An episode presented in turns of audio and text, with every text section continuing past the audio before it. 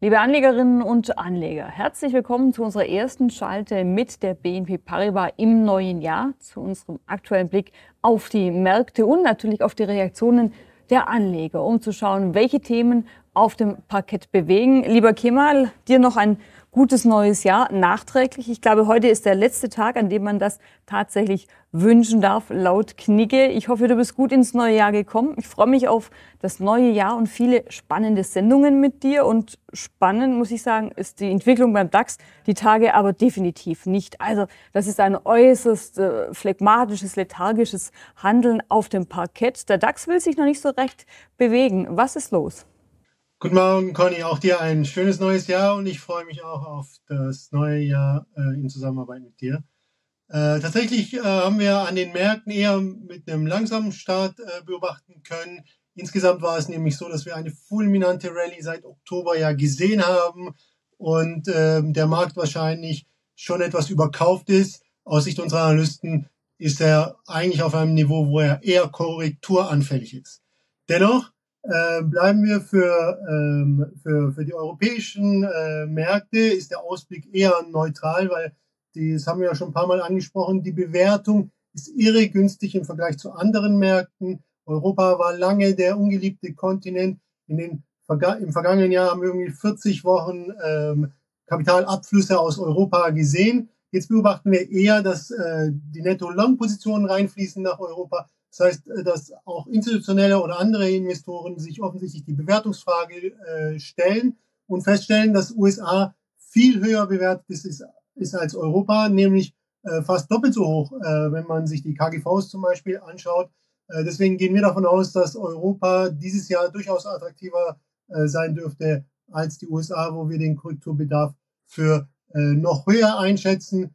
Nichtsdestotrotz, wir hatten jetzt die jüngsten BIP-Zahlen. Ähm, die Bestätigung ist da. Wir hatten ein leichtes äh, Minuswachstum im vergangenen Jahr in Deutschland. Und aus Sicht unserer Analysten werden wir auch ähm, in diesem Jahr kein hohes Wachstum erwarten dürfen. In, für Gesamteuropa erwarten wir 0,6 Prozent. Für Deutschland sogar nur 0,3 Prozent. Das heißt, ähm, deshalb erwarten wir eigentlich nicht so viel Aufwärtspotenzial an den Aktienmärkten insgesamt, auch wenn Europa äh, attraktiver ist als die USA. Sektorspezifisch wahrscheinlich interessant eher die Banken, Finanzdienstleister, der Energiesektor ähm, und möglicherweise, was wir jetzt äh, beobachten, ist, dass auch äh, Immobilien äh, stark nachgefragt werden und ähm, ähm, und genau, das sind die favorisierten äh, Sektoren für dieses Jahr. Wie agieren denn äh, die Derivateanleger in diesem doch sehr ruhigen Umfeld? Äh, und was wäre möglich, auf was könnte man setzen, um eben an einer möglichen Seitwärtsbewegung, einer weiteren Konsolidierung zu partizipieren? Ja, tatsächlich ist es so, dass ähm, wir im Markt beobachten, dass die äh, Volatilität, die implizite Volatilität, die ja quasi auch ein Risikomaß ist ähm, und, und äh, vielleicht uns auch ein Signal dafür gibt, wie hoch das Risiko von den Marktteilnehmern eingeschätzt wird, sehr äh, niedrig ist. Da, da sind wir auf einem äh, eher historisch niedrigen äh, Niveau, weit entfernt von den langfristigen Durchschnitten. Und das bedeutet eben auch, dass jetzt äh, mit niedrigen impliziten Volatilitäten die Derivate oder ins, insbesondere Optionsscheine äh, günstig äh, sind, günstiger als unter normalen Bedingungen, weil die implizite Volatilität äh, der wichtigste Preistreiber preistreibende Faktor ist äh, für diese Produkte. Das heißt, Absicherung auf diesem Niveau ist jetzt besonders günstig und wir sehen auf der institutionellen Seite, dass Absicherung verstärkt nachgefragt wird. Das ist sicherlich auch sinnvoll, wenn man beobachtet, welche Gewinne, wir sind beim DAX nahe dem Allzeithoch, bei vielen anderen Märkten äh, genauso, welche Gewinne wir seit Oktober gemacht haben. Also wer diese absichern möchte, aber sich vom Markt noch nicht verabschieden möchte, der kann jetzt äh, günstig mit Put-Optionsschein äh, die Position absichern, so günstig wie schon äh, lange nicht mehr. Und wenn er sogar bereit ist, äh, einiges an Verlusten hinzunehmen, also ein bisschen äh, aus dem Geld zu gehen, dann wird's immer günstiger. Ansonsten, was äh, für dieses Jahr, dadurch, dass der Ausblick eher seitwärts ist, ähm, können sich sogenannte Cap-Bonus-Zertifikate, Cap insbesondere, weil wir eben nach oben nicht so viel Luft erwarten und, und ähm, und das die äh, Kondition nochmal verbessert, wenn ich meinen Gewinn begrenze, kann ich hier einen Teilschutz erwerben wo ich immer noch eine zweistellige annualisierte Rendite ähm, bekommen kann, auch wenn ich ein, äh, ein Barrierepuffer von, von äh, 25 bis 30 Prozent reinnehme. Also ich habe dann Spielraum für den Markt, dass er atmen kann, aber die Barriere ist so weit entfernt, dass, ähm, dass bei einer normalen Korrektur sie noch nicht erreicht werden würde und ich dann trotzdem eine äh, ordentliche Seitwärtsrendite einfahren kann, deutlich mehr als was ich zum Beispiel bei der Direktanlage, was unsere Analysten bei der Direktanlage erwarten. Wer aber sich nicht begrenzen will im Gewinn, kann sogar die umgekehrte Variante nehmen und ist dann nach oben hin offen. Das sind äh, die Produkttypen, die äh, für das aktuelle Marktumfeld, insbesondere für die europäischen Aktienmärkte, äh, durchaus interessant sind. Spannendes Thema sind immer die US-Bilanzen, also der Blick auf die Entwicklung im abgelaufenen Quartal. Ähm, in diesen Tagen werden die ersten Zahlen schon veröffentlicht. In der vergangenen Woche gab es schon die ersten Blicke ins Buch ähm, und die fielen allerdings so ein bisschen enttäuschend aus in den USA, muss man sagen. Also manche einer hatte sich ja erhofft, dass äh, gute oder überraschend gute Bilanzen oder ein entsprechender Ausblick eben wieder für Rückenwind sorgen. Aber ganz ehrlich, das ist nicht eingetreten. Auch hier so ein bisschen gedämpfte Stimmung. Ja, kann ich nur bestätigen, auch aus Sicht unserer Analysten, die Hoffnung war groß, weil wir im dritten Quartal sehr gute Ergebnisse ähm, bekamen, besser als erwartet. Dann hat der Markt quasi die Zinssenkungsrallye gespielt. Gefühlt waren wir quasi bei den äh, Zinsen auf ein, äh, an einem Top angelangt. Und jetzt aus Sicht unserer Analysten ist der ganze Zinsfaktor äh, erstmal hinter uns und jetzt kommt es auf die Fundamentaldaten an. Und da waren vielleicht die Markterwartungen auch zu optimistisch. Für die Märkte insgesamt werden etwa zweistellige Gewinnwachstum äh, eingepreist, aus Sicht unserer Analysten aber viel zu optimistisch. Und die allerersten Daten, es ist sicherlich noch viel zu früh, um ähm, zu sagen, wie die gesamte Bilanzsaison ausfallen wird, aber die allerersten äh, Daten bestätigen bereits, dass wahrscheinlich das vierte Quartal längst nicht so gut ausfallen wird äh, wie das Quartal davor. Bei den Banken, obwohl wir da eher äh, positiver gestimmt sind, war das Bild teilweise äh, gemischt. Und äh, aus Sicht unserer Analysten wird sich das so fortsetzen. Also unsere Erwartung für das Gewinnwachstum liegt bei deutlich unter, unter dem Marktkonsens bei vier bis sechs Prozent. Und, ähm, und genau deshalb sind wir auch verhalten, insbesondere beim US-Markt, weil wir glauben, dass die Fundamentaldaten nicht die die hohen Kurse rechtfertigen werden und, und der Markt deshalb korrekturanfällig ist. Nichtsdestotrotz ähm, erwarten unsere Analysten keinen größeren Crash. Äh, wir glauben, dass das, äh, der große, die große Rezession abgewendet werden konnte von äh, den Notenbanken. Also man hat die Inflation gut eingedämmt und trotzdem eine schwere Rezession vermieden. Das äh, war ja Anfang des vergangenen Jahres noch gar nicht so eindeutig.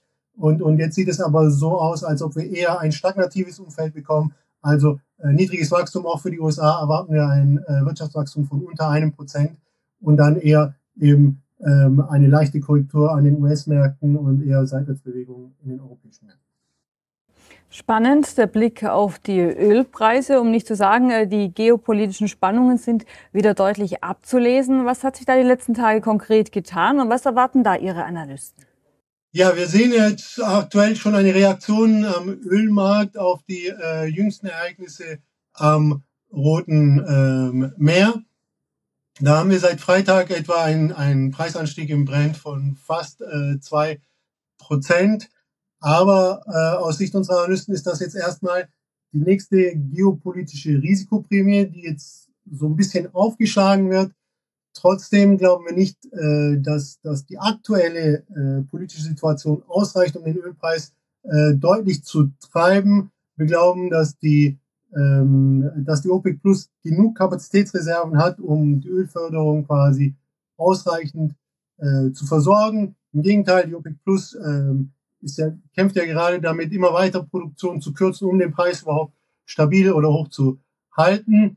Das heißt, äh, unsere Erwartung ist, dass es erst einen nennenswerten Anstieg des Ölpreises geben kann, wenn es da tatsächlich zu einer deutlichen Eskalation kommen würde. Das heißt zum Beispiel, wenn der Konflikt sich ausweiten würde auf die Nachbarländer und am Ende vielleicht sogar äh, der Iran mit reingezogen werden würde. Das wäre eine sehr deutliche Eskalation und das würde wahrscheinlich dann auch dreistellige Ölpreise äh, rechtfertigen. Aktuell erwarten das unsere Analysten nicht. Selbst Anschläge auf kritische Infrastruktur, zum Beispiel seitens der Houthi-Rebellen auf Saudi-Arabien, haben in der Vergangenheit nicht den Effekt gezeigt. Ähm, also wir hatten ja Ausfälle zum Beispiel auch in, vor, vor äh, über zwei Jahren, auch in Saudi-Arabien, wo wir gesehen haben, dass selbst wenn kritische Infrastruktur betroffen ist, trotzdem der Ölpre Ölpreisreaktion eher verhalten bleibt äh, mittelfristig. Wir glauben, dass eben ausreichend Kapazität äh, da ist seitens der OPEC-Plus-Länder. Nichtsdestotrotz glauben wir, dass im zweiten Halbjahr konjunkturbedingt die Nachfrage für Öl anspringen wird und dann ein höherer Ölpreis auch wieder gerechtfertigt ist und, äh, und wir uns äh, im Öl dann tatsächlich Richtung 90 Dollar bewegen können. Das heißt, im ersten Halbjahr könnte das Umfeld noch schwierig sein, aber im zweiten Halbjahr glauben wir, ähm, ist das aktuelle Niveau für Öl noch zu günstig und, und äh, wir erwarten dann wieder höhere Preise. Gute Nachrichten gab es äh, zum Wochenstart äh, aus Japan. Der Nikkei-Index mit einem 34-Jahres-Hoch. Was sorgt hier für Jubelstimmung? Ja, tatsächlich hat sich der Nikkei jetzt äh, nochmal deutlich äh, erhöht äh, und, und ist auf äh, das Niveau von das Hoch äh, von 1989 äh, näher rangerückt.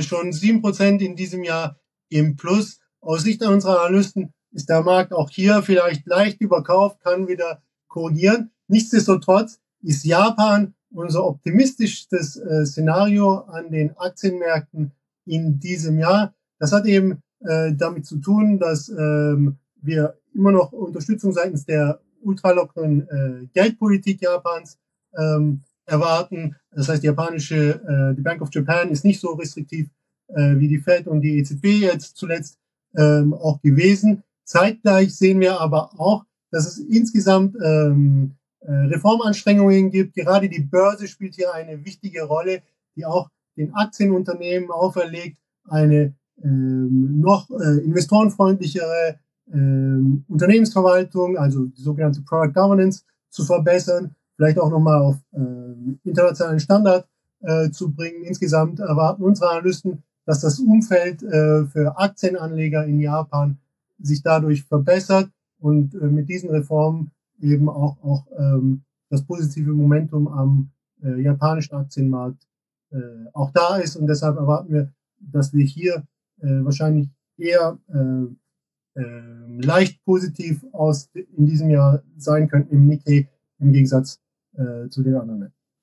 Last but not least blicken wir noch auf die äh, Most Actives, also auf die Einzelwerte, wo viel Bewegung stattfindet. Klar, der DAX ist immer ein Thema wert, die eine oder andere US-Bilanz wird es auch sein. Was bewegt die Anleger sonst noch? Ganz genau, äh, DAX ist, äh, sind die Anleger heute positiver gestimmt, wird eher gekauft. Auch Nvidia, jetzt auch zuletzt mit dem, äh, mit dem Chip, besonderen Chip für, für China, den KI-Chip, wahrscheinlich mit dieser Nachrichtenlage nochmal positives Momentum. Äh, Grifols, der spanische Baukonzern, wird im Moment gekauft. Und bei Euro-Dollar setzt man eher auf die Short-Variante ähm, in Erwartung, dass der Euro vielleicht ähm, äh, zu stark sein könnte.